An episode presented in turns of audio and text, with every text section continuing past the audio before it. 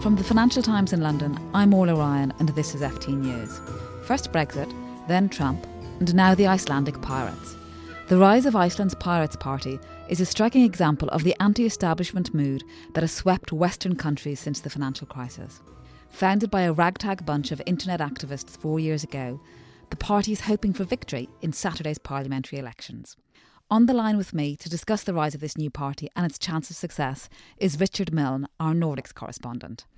Hi, Richard. Could you tell us a little bit about this party? How did it come about and what does it stand for?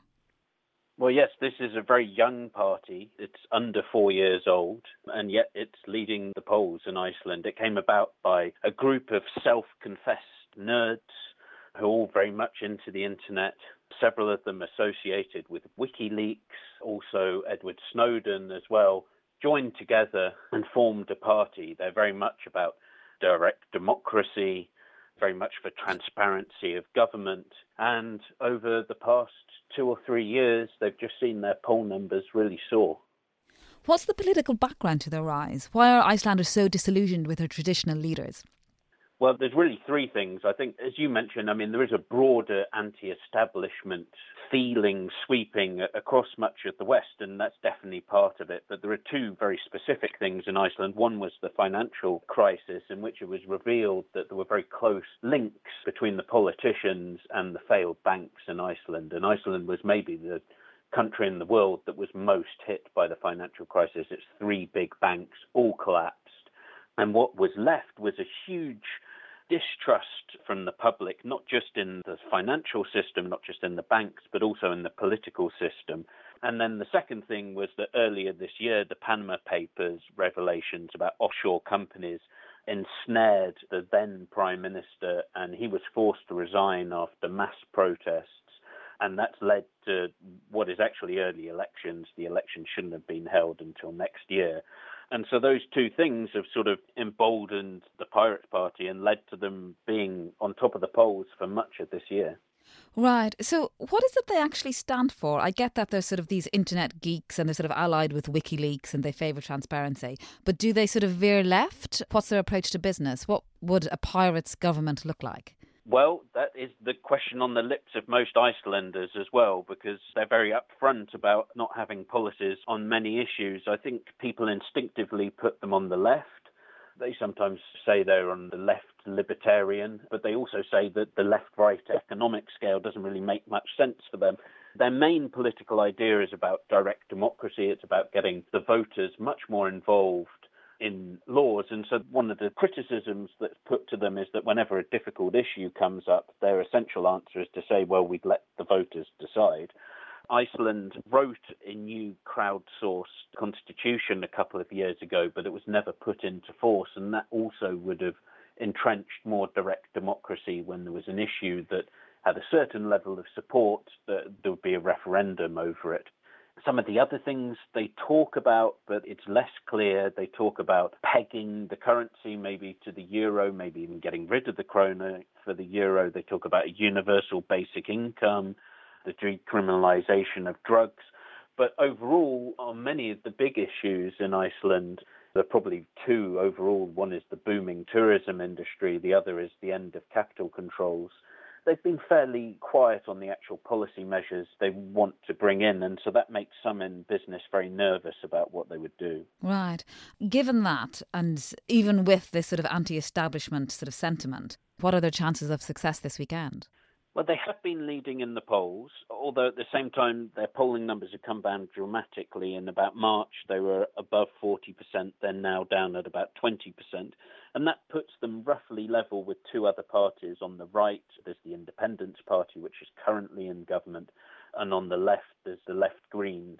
And I think some people in Iceland feel that maybe when it comes to people actually going into the voting booths, maybe the fear of the unknown, the fear of the uncertainty, them being untested may mean that some people back away from the pirates.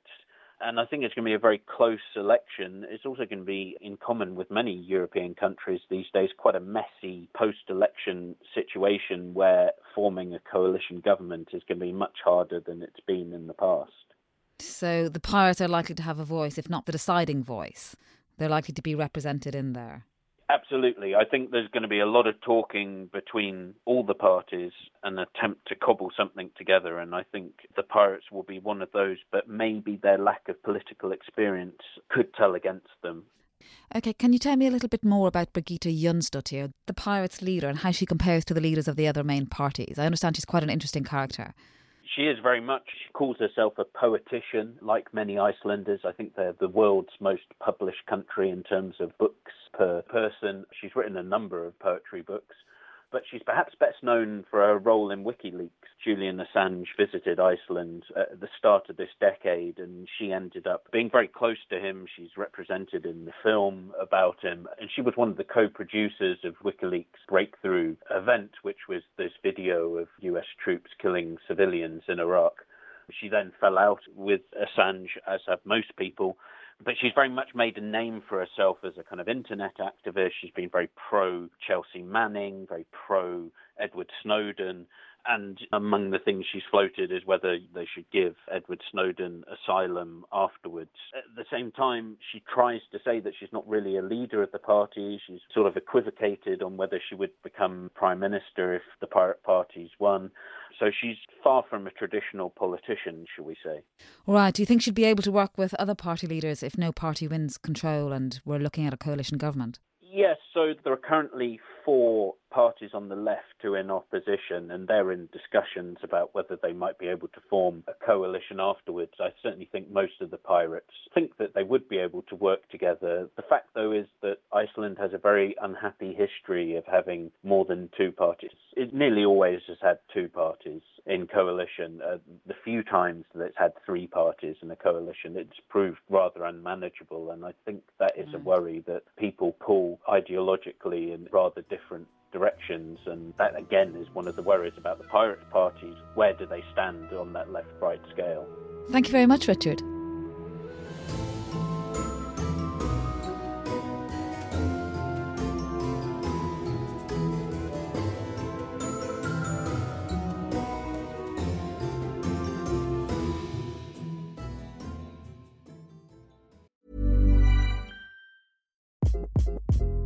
Hi. This is Craig Robinson from Ways to Win, and support for this podcast comes from Invesco QQQ, the official ETF of the NCAA. The future isn't scary. Not realizing its potential, however, could be. Just like on the recruiting trail, I've seen potential come in many forms as a coach. Learn more at Invesco.com slash QQQ. Let's rethink possibility. Invesco Distributors, Inc.